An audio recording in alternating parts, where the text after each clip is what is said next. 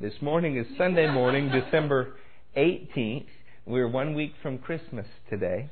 Um, several of us have talked about what we're going to do with services and all.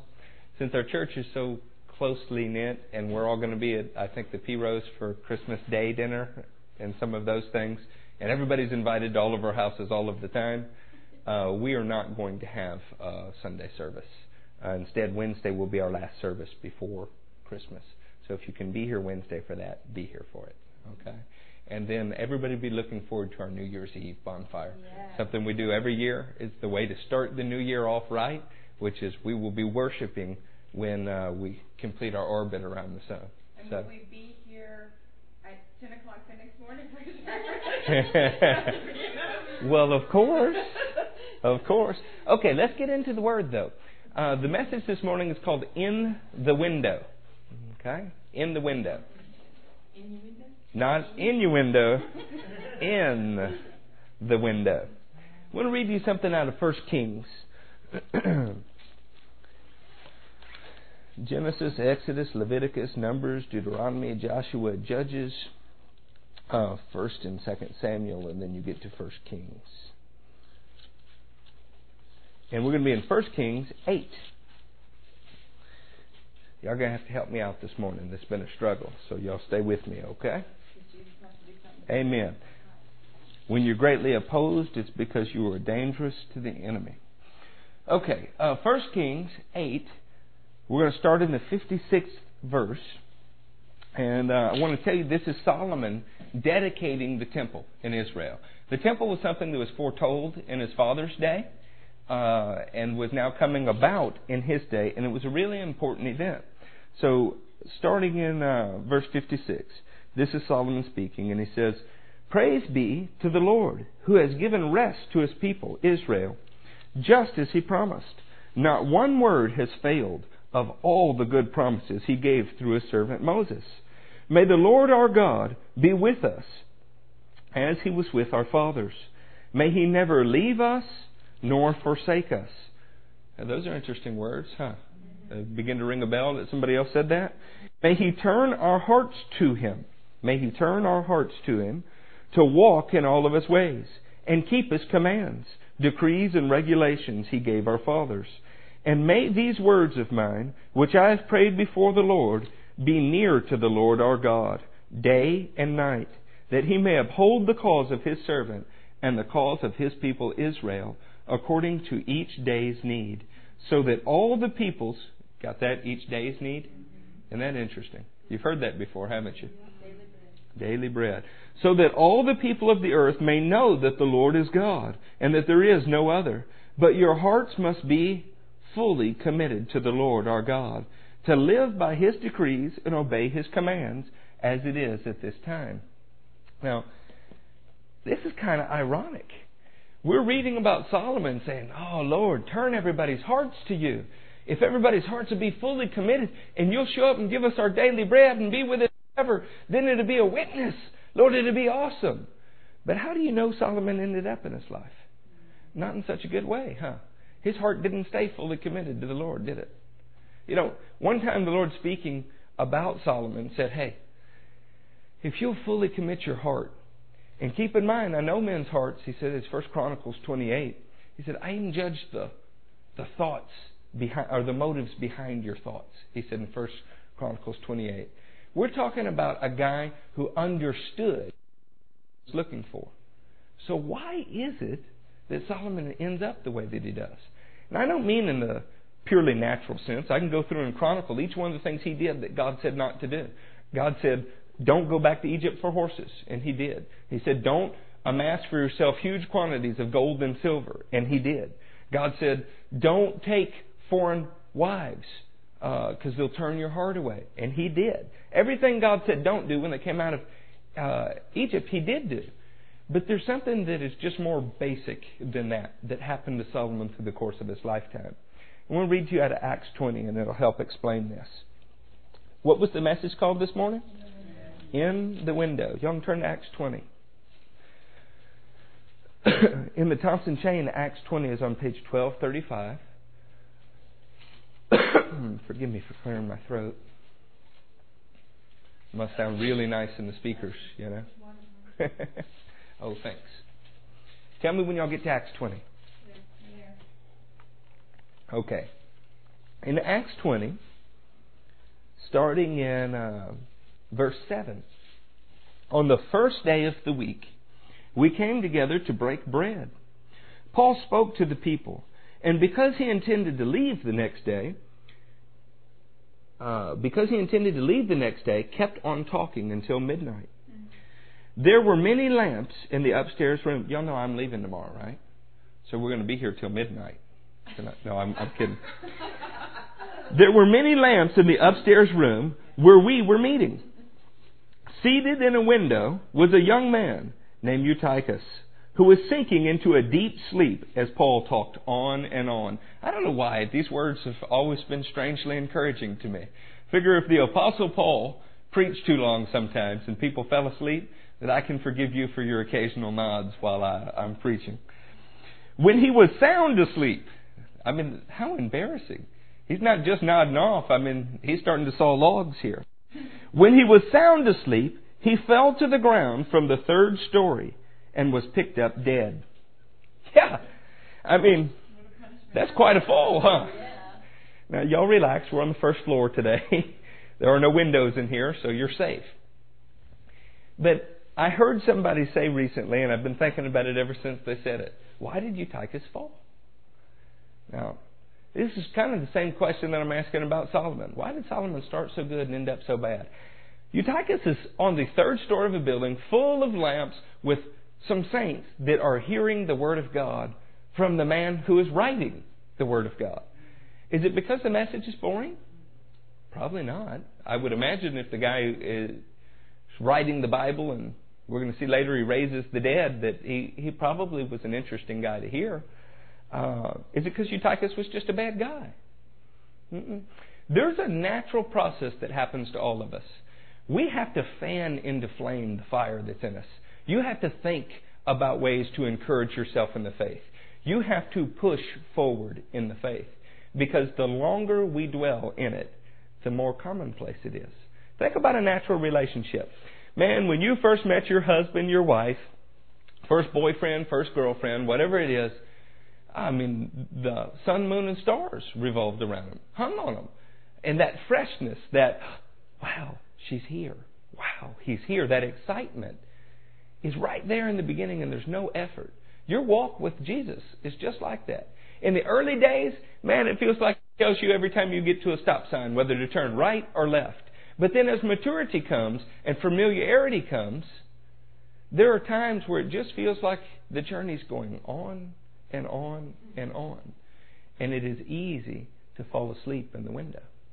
Now, the reason I titled this message In the Window is because there's a really simple answer for why Eutychus fell. You don't have to have a PhD in physics to figure this one out. Eutychus fell because more of his body was outside of the window than was inside the window.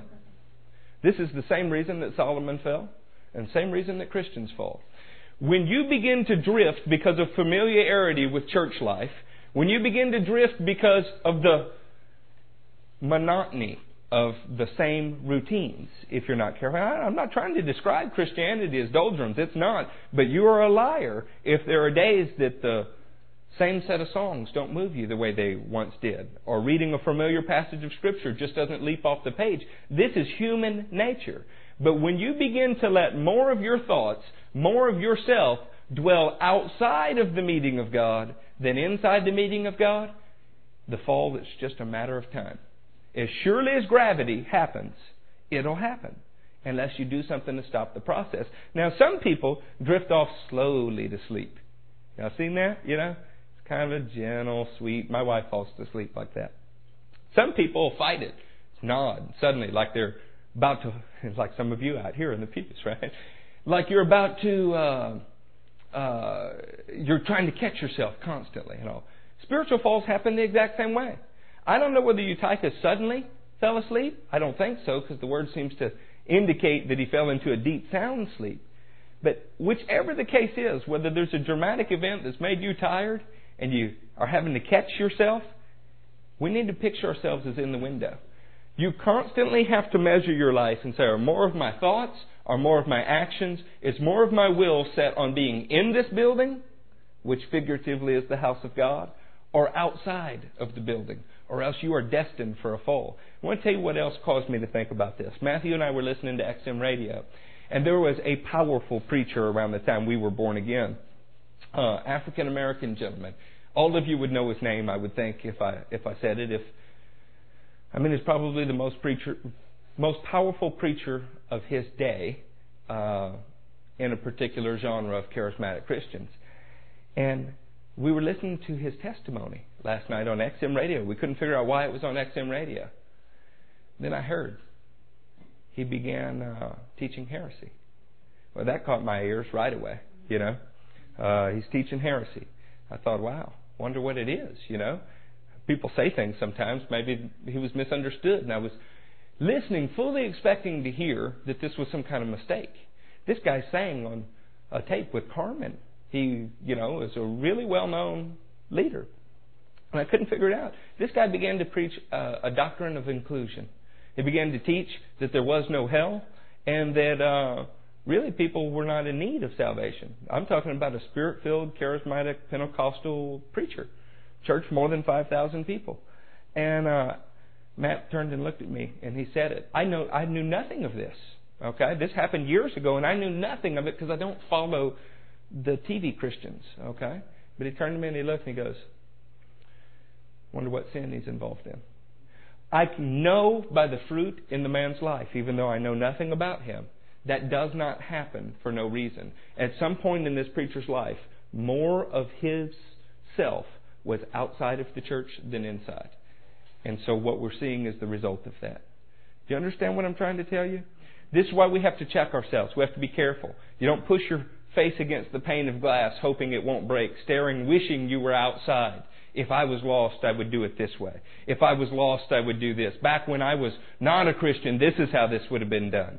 All of those things are leaning out of the window, and you better be careful because you can fall that way. Turn with me to Psalms 12. I want to read you a couple thoughts, then we'll move on. You're going to need to keep a finger in Acts because we're going to come back to that. Now, I realize this morning I'm not jumping around with pom poms. May not be yelling or as enthusiastic, but that does not make this any less applicable to your life today. In fact, it's on mornings like this where you wake up maybe not having slept enough. Uh, maybe your body's tired from moving or whatever it was that you were doing, and you don't feel well. That these kind of messages are important. Because Christianity is not what you do in the moment of emotional zeal. Christianity, indeed, integrity, is what you do when nobody else is looking. God will judge the motives behind your thoughts. That's a powerful thing. You may get everything right on the outside for everybody to see, but God is aware of why you made the choices you really did. Yeah, you helped somebody, but did you help somebody for others to see it? Or did you help somebody because that was a sincerely motivated thought? Something you wanted to do? Were you just posturing? Well, that's a word I've been talking with people about a lot lately. There are people in this world that posture for image. They're only concerned with how others view them. Christians fall into this trap because we want to be viewed as godly. So we will work to make sure that we have, quote unquote, preserved our witness. It's not your job to preserve your witness. Give that up. It's God's job to preserve His witness in the earth. And He can use you any way He wants to do it. How worried was He about preserving His witness when people were saying Jesus was demon possessed? Or he, he was a drunkard or a friend of whores and tax collectors? You know, all, all the Christians you know would have run away from that situation under the banner of preserving their witness. Your job is to be obedient It's his job to worry about the rest of the details. He knows the motives behind your thoughts that eventually produce actions. You need to think about that. You know, in Psalm 12, yes. I want you to be aware of something. In Psalm 12, we pick up a cry of David. It says, Help, Lord, for the ungodly are no more. The, I'm sorry, the godly. Help, Lord, for the godly are no more. The faithful have vanished from among men. Everyone lies to his neighbor. Their flattering lips speak with deception. Now, David's speaking of people, but we're going to read Ephesians here in a minute. you're going to find out it's not just people who lie. There are lying spirits. There are lying spirits on people. When you identify in your life an area, a relationship, whatever it might be, that there's deception in, you need to be very careful how much you subject yourself to it. Because the, here, here's the reality. That pastor, that pastor that I was talking about just a little while ago, that found himself with more of himself outside the window than inside the window, he didn't wake up one day and decide to fall away. Do you understand what I'm saying? He didn't say, you know, I am a charismatic preacher asked to speak all over the country, seeing thousands and thousands saved for Jesus. I think in the next few years, I'd like to lose my church, lose all of my friends, be considered reprobate, or at least, at the very least, a heretic, and fall away from Jesus. That was not his goal. But somewhere along the line, he began entertaining a thought from someone lying to him. Now, in this case, I don't know whether it was a person or a spirit, but something began to lie to him and seduce him away, till more of him was outside of the building than inside. Be careful about deceptive speech, and don't you ever participate in it. May the Lord cut off all flattering lips. Why? Don't you like it when people say nice things to you? Well, what's the difference between being complimentary and being flattering? One has a motive.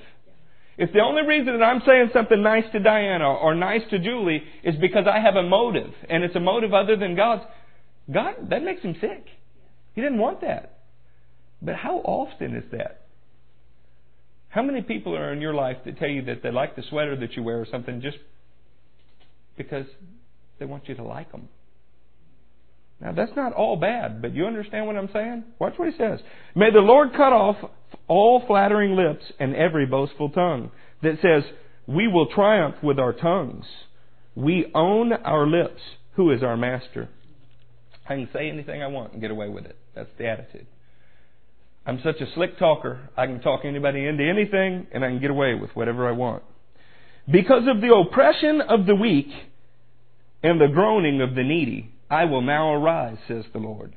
Doesn't matter what people say, doesn't matter what facade, how they posture. I'm speaking of people, but I'm also speaking of you and me. If what we're doing is not liberating the oppression of the weak and taking care of the needy, we're not in God's will. It's God's will that we do those things. And whoever the flattering lips are, whoever the deception comes from, if they are oppressing the weak and needy, no matter how good of a person you think they are, God is against it. I will protect them from those who malign them. Malign. What's the word malignant mean? Those of you in the medical community, I know you mean this. There is a cancer that works through people. And the cancer that works through them is their will and not God's. Say anything, do anything, manipulate anything to get your way and not God's. Now here's the problem. That cancer's in each one of us. The extent to which we let that grow to do God, to do our will rather than God's is how far you are outside that window. So that this pastor that we were listening to on the radio gave up preaching true doctrine, preaching the Word of God, and now has a church full of people in active homosexuality. Now, I'm not talking about people that have repented and wanted to come to Jesus. I'm talking about people that say, I'm in Jesus and He's okay with this. How far has that dude fallen? That broke my heart. I, I mean, I couldn't believe it. To me, it would be a little bit like hearing that Billy Graham had done that. Okay? That's exactly what that was like to hear that. So, why am I telling you all of this? We need to judge ourselves constantly, see where we are in relation to this window pane. You need to judge other people's uh, motives in your life by where they are in regard to that window pane. It doesn't mean you don't interact with people. Of course you do. You inter- we're, we're not to be removed from the world, but you need to realize what you're dealing with. Does that make sense? You need to realize what you're dealing with. And the words of the Lord are flawless, like silver refined in a furnace of clay, purified seven times. If you're not sure if you can trust what's going on around you, what you can trust is what God's Word says. It's flawless. So you read it, you get it in you, you meditate on it, you pray about it, you think about it, and it will always show you what to do. I promise. You ever had a multitude of counselors all telling you to do different things? I find myself in that position constantly. How do you know what you should do? Well, in the charismatic world, we say simply hear from God. How many times has God parted the heavens and spoken to you in an audible way? My life, that was once. Once. A lot of people's lives never happens. So, what does it mean to hear from God? He's got to show you some way. And the best way I know that He could show you is through His anointing on His Word. So you cling to His Word because it's flawless. O Lord, you will keep us safe and protect us from such people forever. I think it's funny. The people he's talking about being protected from are not those that are pursuing him with a sword. They're those that are lying and saying good things about him. Flattering. The most devastating thing that ever happened to me in the kingdom came from a man that had a flattering tongue. Said all the right things, nice things, especially in front of people. But his motives weren't pure. God eventually exposed it, but lots and lots of people's lives got hurt through that. Uh, can probably name 10 right off the top of my head that are no longer even a part of, of church because of that, because of flattering lips. The wicked freely strut about with, when what is vile is honored among men. God, that stands out to me. We need to be very careful that we don't participate in honoring something that God calls vile. Not in any way, shape, or form. Uh, you just need to meditate on that and think about it. If God calls it vile, you cannot honor it. But we live in a day where everything that is vile is honored. You know, I was standing in the checkout line the other night. Happened to be a young lady next to me. And I noticed what she was looking at on a magazine rack. Everything that she was looking at at the magazine rack, people that she's supposed to look up to, were people that God would consider their actions vile. But I could see there's a slight drawing in interest. How could there not be? It's all she's ever seen. The people that are scantily clad and sell their bodies to sell records. You know, those are the heroes. That's vile. That's vile, but it's honored among men. We need to be careful where we stand with that. We'll read you two more verses, then we're going to move on. How long, O Lord, will you forget me? Forever? How long will you hide your face from me? How long must I wrestle with my thoughts and every day have sorrow in my heart? David was a unique guy, and I love his honesty. How many Christians do you know that would tell you they were wrestling in their heart with sorrow, or they felt like the enemy was winning? How many Christians do you know would say that? We've been taught to say, get the victory. it's all okay. It's all all right. The truth is, in Christianity, there is a struggle constantly to stay in the building and not outside of it. That's a struggle all of the time. When you woke up this morning, be honest. Please don't say anything out loud. Be honest with yourself. Did the thought cross your mind when the alarm clock went off that it'd be nice to stay in bed? Now, you know it's better for you to be here. You know that this feeds you, that your life is changing because you're here. You know that it's good, but there's some part of you that wants to malign God's purpose in your life. It's a malignancy, it's a cancer that would like to pull you out of the building rather than in. And it's that part the devil appeals to all of the time. Now, you know why I can be so honest with you? I woke up this morning and thought, it'd be good not to go to church today. There's a problem with that though. I'm preaching and it's in my house. So I'm hemmed in. And I'm glad to be hemmed in. I want my whole life to be hemmed in to God. I want God to have me so wrapped up in His arms that my life's so much about Him that I couldn't imagine my life without Him. You understand? That's a good place to be. I put myself in the center of the room so that I can't even get close to the window sill because I know what's in me. I'll be totally honest. I know the inclinations that are in Eric. Been warring against that for a long time. So by the help of the Holy Spirit, by the counsel of the Word, I walk away from the window and sit in the middle of the room. But that's a hard thing to do. And it doesn't usually happen in the first few years of Christianity. The warm, fuzzy feelings are there and they carry you from one day to another, but the whole time you're staring at what's going on outside of the house of God. We have to be very careful. Turn with me to Ephesians.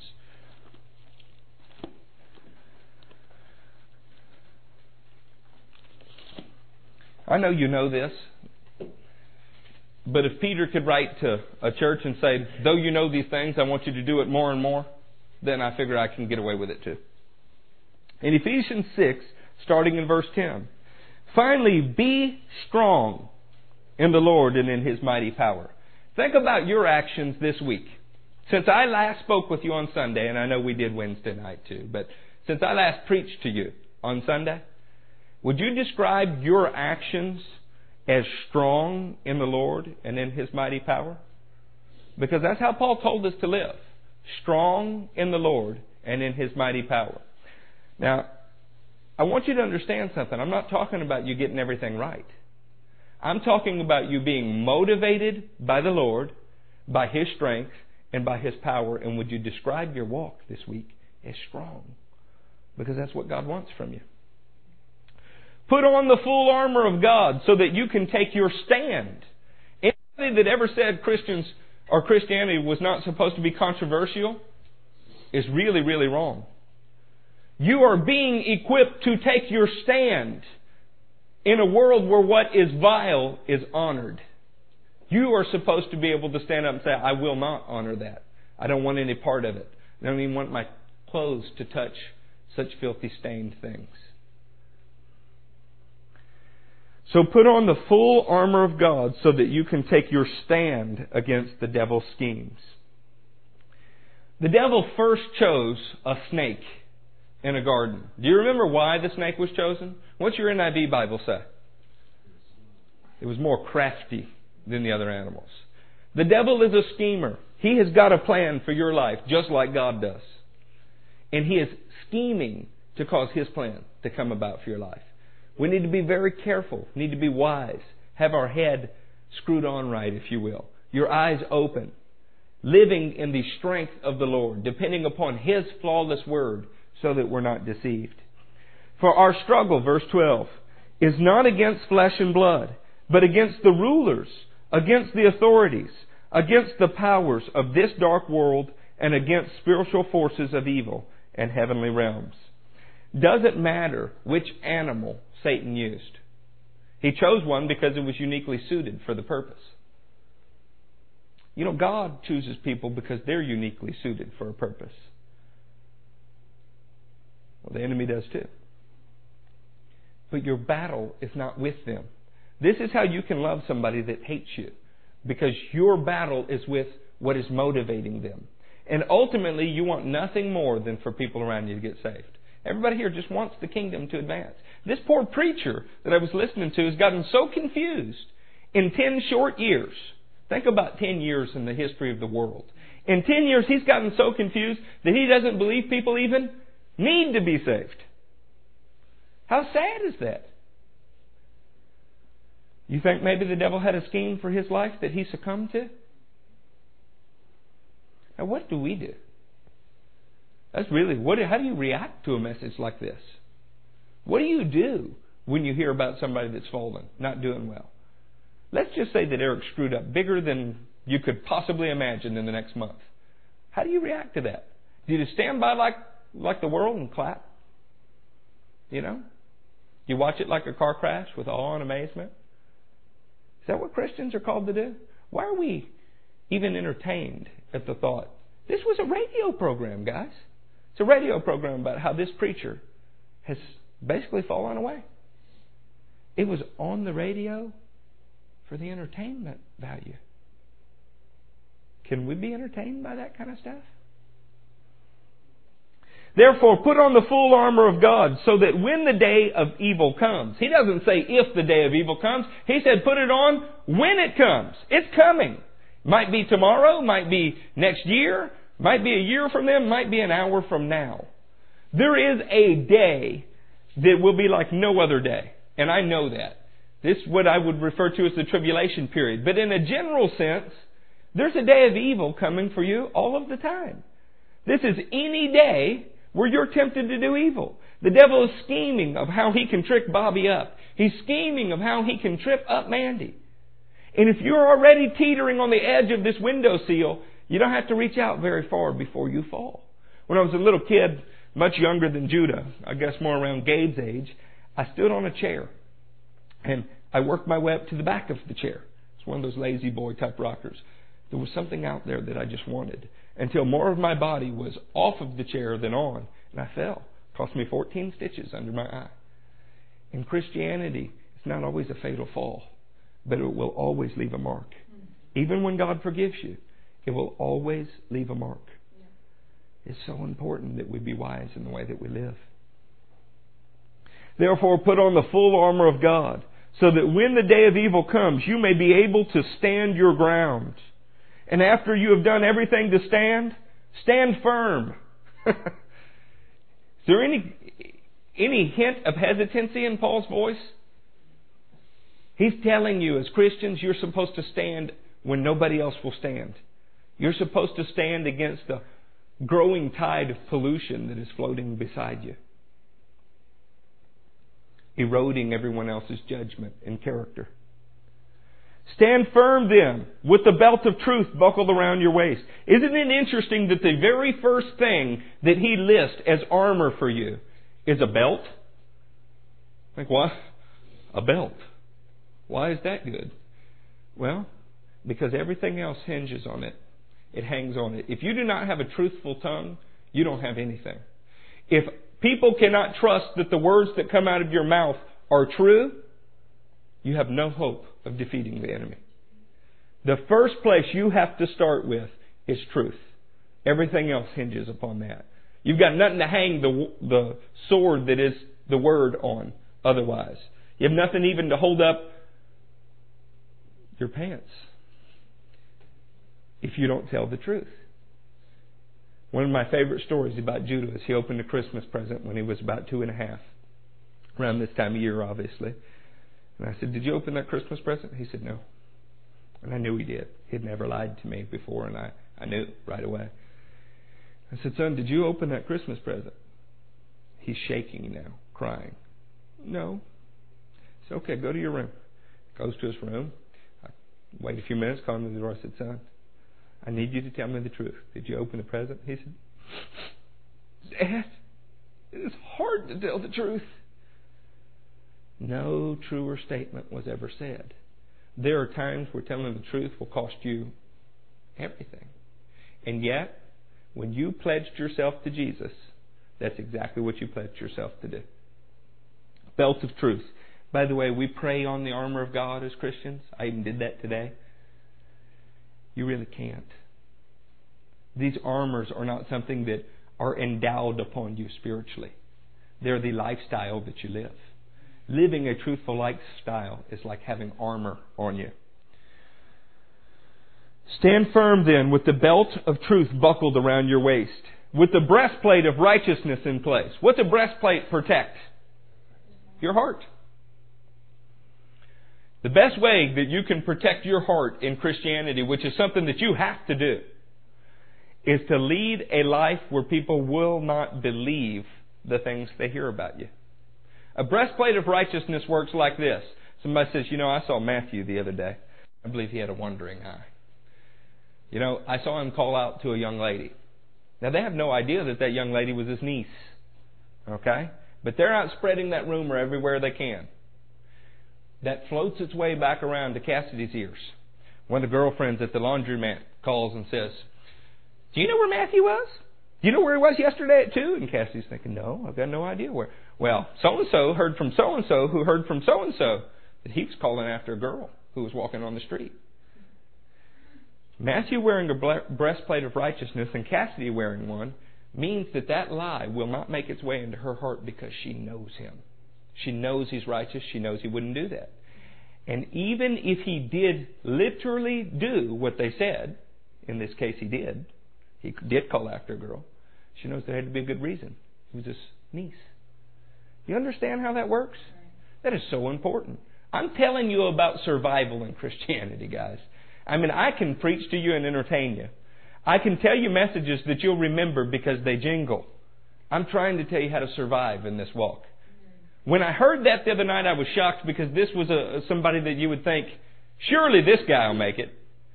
How would you feel tomorrow if you heard some great leader like that had fallen away? You know? I was shocked. We need to get back to the basics. I actually need to never lose them. Verse 15. And with your feet fitted with the readiness that comes from the gospel of peace. Now, Christians pray this on all of the time. Tell me something. What is it to be ready with the gospel of peace? You better be prepared.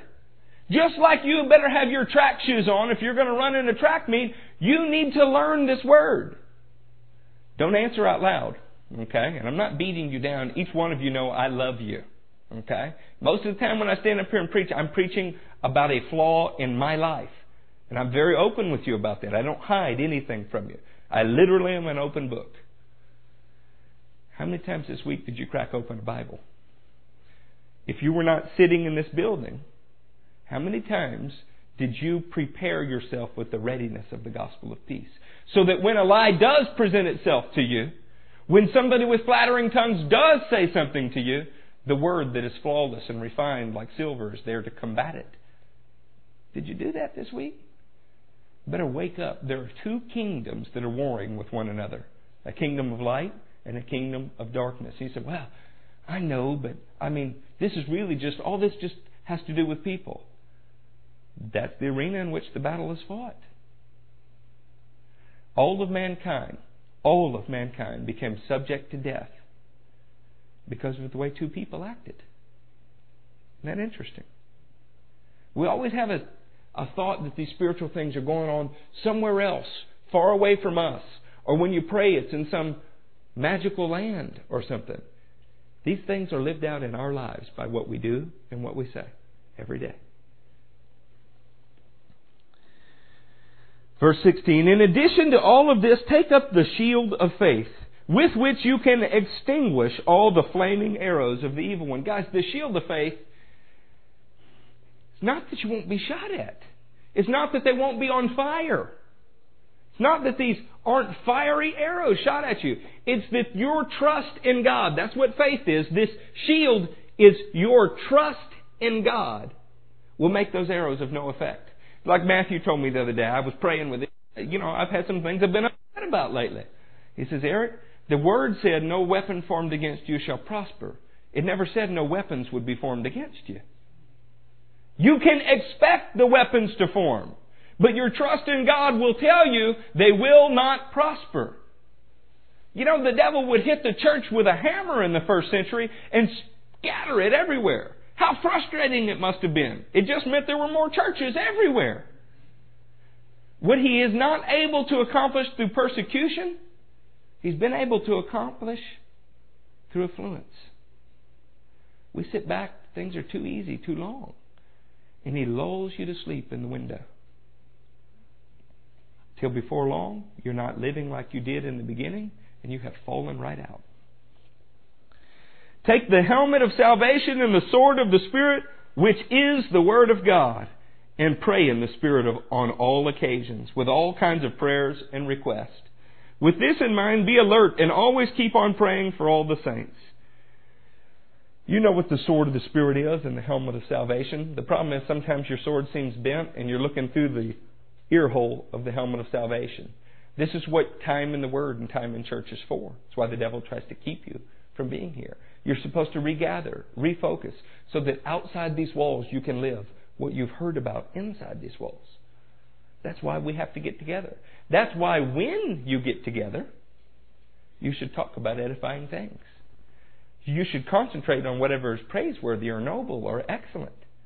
If you get together at somebody's house and you have the opportunity to watch a silly movie, which is fine, or to get into the Word and encourage each other, Examine your heart. See what you should do. We need to encourage one another. People are dying and going to hell in a handbasket all around us. I've now lived in this kingdom long enough to see quite a few start and are not in it today. What do you think that says to me when I stand right here and I look out here? I'm jealous for you. I don't want to look back in 10 years and see somebody was. I'm not talking about in the church. I'm talking about in the kingdom of God and is now not. And if it can happen to Pentecostal and charismatic pastors responsible for teaching hundreds of thousands of people, don't think it can't happen to you. Hmm. I can assure you it does. I've even begun to think about some of the things that have been said about me in the last month or so outside of work in a spiritual I'm actually, hey, at least they thought highly enough of me to tell me when they thought I was in error. you know, whatever the motives, The reality is Christians don't all make it. The Bible says only a few will find life. Only a few. That's interesting, isn't it? Turn with me to Numbers 14. I want to show you something. Uh oh. Falling asleep out there. No. No. Numbers 14. I'm going to read you about three more scriptures, then I will relieve you of your agony in fighting to stay awake.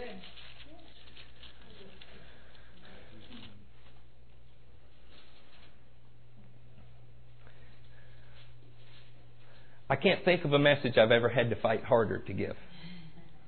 I just want to tell you that. Through frequent trips to the restroom, not enough time in the bed, and moving people in and out of houses and traveling more than 600 miles, this has been a hard message to get. And I don't know whether you can appreciate the work that went into it that was not academic in nature, but that was simply to keep a smile on your face and a positive outlook in life. But it really is symbolic of everything that you have to do in the kingdom. Kingdom is loving people when they don't show love for you. When somebody's using you very good, like a doormat, and they have on golf spikes, saying thank you and I appreciate it and can I wash your feet too? That's what kingdom life is. Now, that doesn't mean you don't take your stands. You do. But you do it in a way that loves and tries to show people you're serving them, even if they don't understand. You only Numbers 14? Mm-hmm. Numbers 14, starting in verse 20. The Lord replied, I have forgiven them as you asked. This is God speaking to Moses about the Israelites. Nevertheless, as surely as I live, and as surely as the glory of the Lord fills the whole earth, not one of the men who saw my glory and miraculous signs I performed in Egypt and in the desert, but who disobeyed me and tested me ten times, not one of them will ever see the land I promised on oath to their forefathers. Do you get that? These people left Israel, I'm sorry, left Egypt as the nation of Israel, the nation destined to be the God. And not one of them who was more than 20 years old, not one, was going to make it. Except somebody. No one who has treated me with contempt will ever see it. But because my servant Caleb has a different spirit and follows me wholeheartedly, I will bring him into the land he went to, and his descendants will inherit it. It takes a different kind of spirit to serve the Lord wholeheartedly. What you will see around you is apathy. What you will hear and what the force on your life will be is you really don't have to take this so seriously. The worldly wise men will line up to give you counsel about why you can't really put into practice what the Word of God says and why you really shouldn't take it so seriously. They'll have all of these proverbs like, you only have two cheeks to turn, and all of these crazy things that they've made up. And they will care about you. And you will have to rise up with a different spirit. The people's hearts melted when they saw opposition. The Bible says that their hearts melted within them. And in their own eyes, not in God's eyes, in their own eyes, they look like grasshoppers when compared to the problems. That's what the devil tells you. You can't do it. Don't take your stand. Give in, compromise, fade. Because if you don't, you'll be destroyed. And people's hearts melt. Now, this could be about an area of your marriage. It could be about an area of the way you raise your children. It could just have to do with you. But this comes every day. You make these choices. God's looking somebody looking for somebody with a different spirit. Somebody that says, To hell with the consequences. My whole life belongs to you anyway, Lord. I think Caleb's attitude is better explained in Joshua 14. So turn to Joshua 14.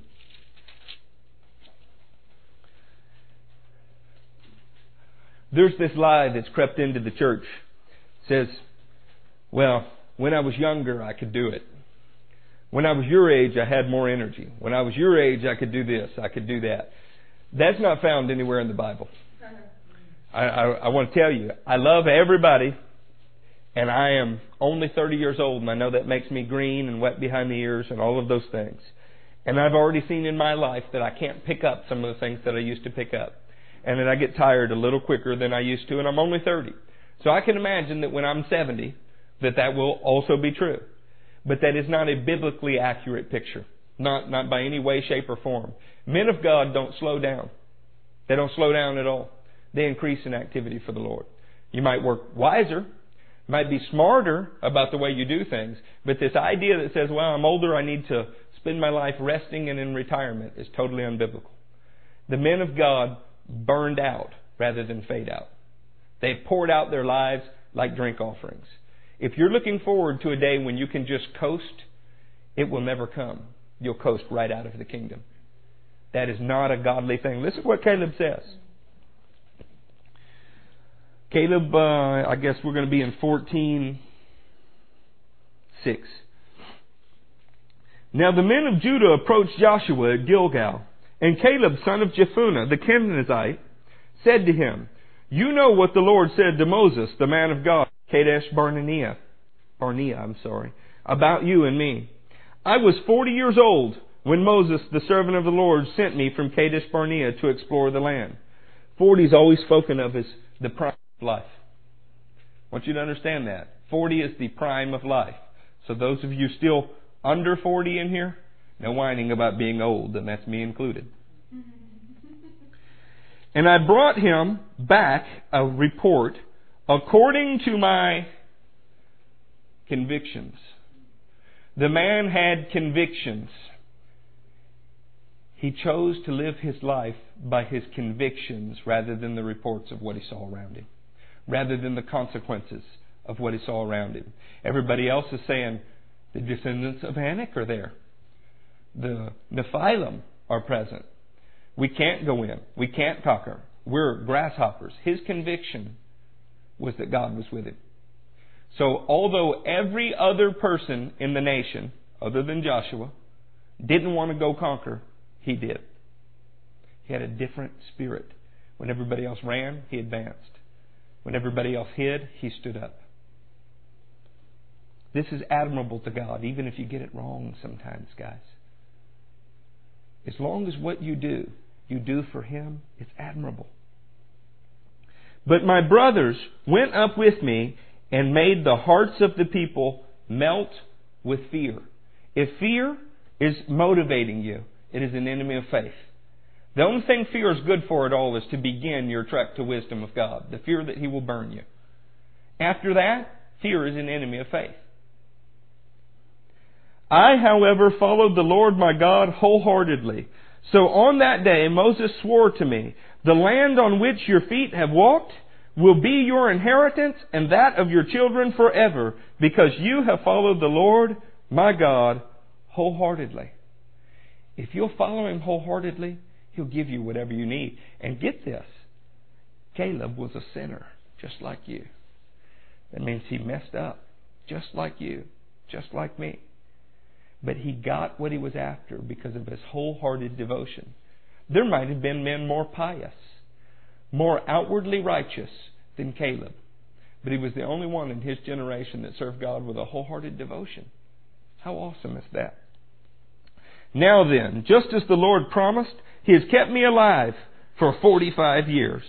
I want you to understand something. He's not saying God had to keep him alive for 45 years because he'd be 85 and that's just old and you're going to die. It's not what he's saying. That's how a Westerner reads this because we think 85 is old. He's saying, in these last 45 years of battle and confrontation, I've never lost because God was with me. That's what he's saying. While Israel moved about in the desert, so I am today 85 years old, and I am still as strong today as the day Moses sent me out. I am just as vigorous to go out to battle now as I was then. Now give me this hill country that the Lord has promised me that day. You yourself heard them that the Anakites were there, and that their cities were large and fortified, but the Lord is helping me. I will drive them out just as he said. What is supposed to happen to men of God as they get older is the Lord God helps them more. He was able to accomplish at 85 what he was called to accomplish at 40 because he had learned that the Lord was helping him. So there was no difference. Once we get it through our head that God is not dependent upon our strength, our means, our bank account, our reputation. Anything else? Fear can dissipate because you realize God's helping you. And whatever He's called you to accomplish, you will accomplish. He had a different spirit, and I want a spirit like He had. And you know what? It's the same spirit that Jesus had, and He's poured it out into you. We just have to learn how to stand up and be strong. Luke 12:28 says, "Don't set your heart on the things the pagans do. Don't run after them." The reason Jesus is telling them that is because there's a tendency in this life to worry about what you'll eat, what you'll wear, everything else, and they're necessities. You do need them. But you know who knows you need them? Your Father, who is helping you. Your one concern needs to be what He tells you to do. So He says, don't set your heart on the things that the pagans do. Well, if he says don't set your heart on something, what should we set our hearts on? Look at Colossians 3. I'll read you two scriptures and we're going to close. Will y'all put up with that? Two scriptures? Actually, my voice is about to go and I've tried to be good.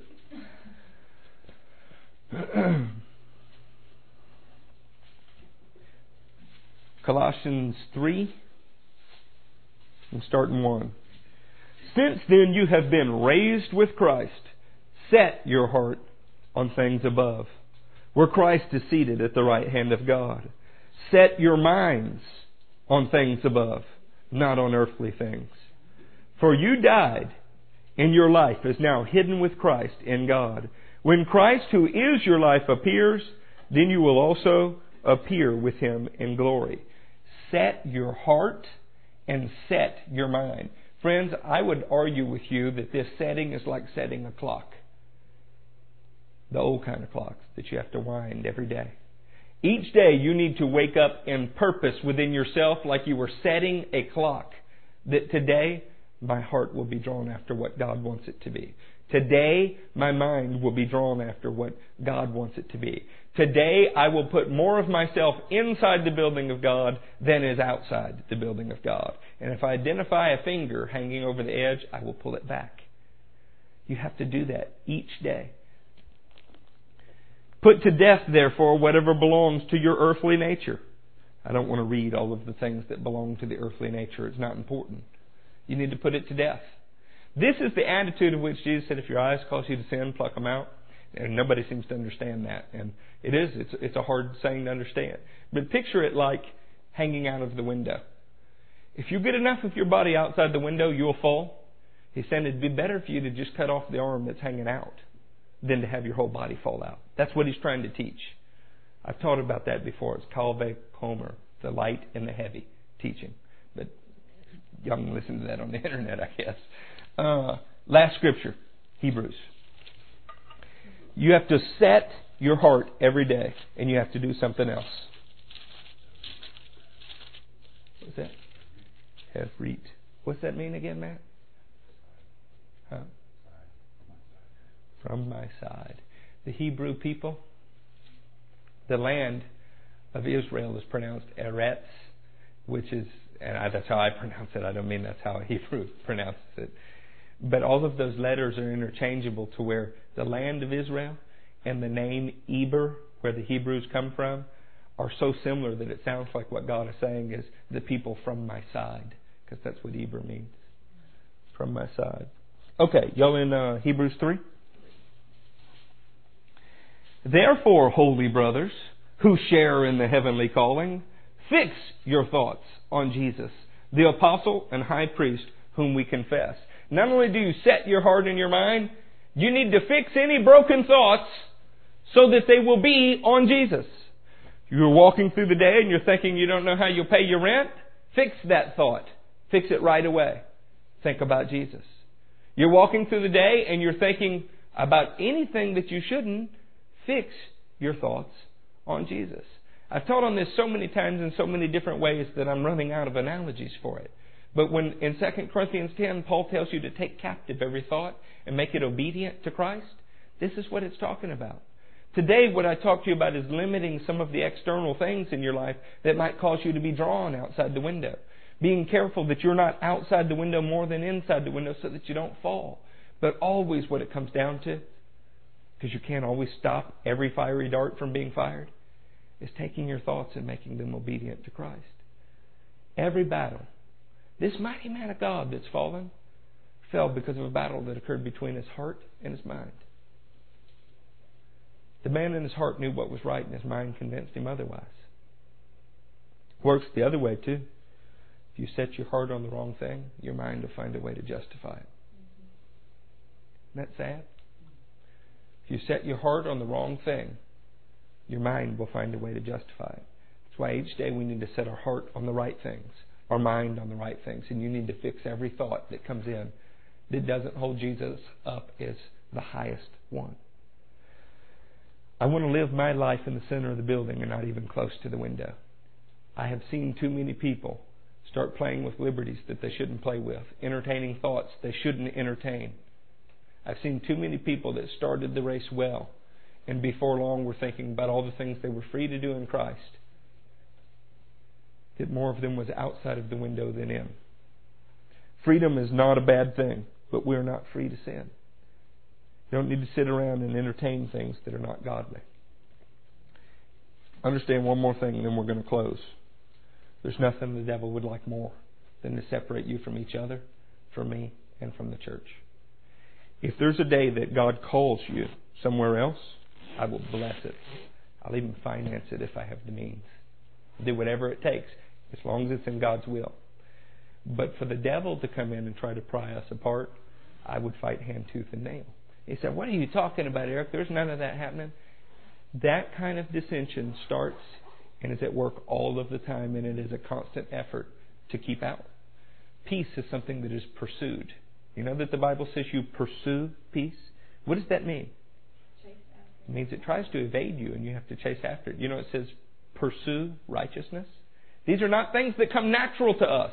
It's natural for us to segment, to get upset, to store away hurt feelings to listen to lying thoughts and take them on as our own.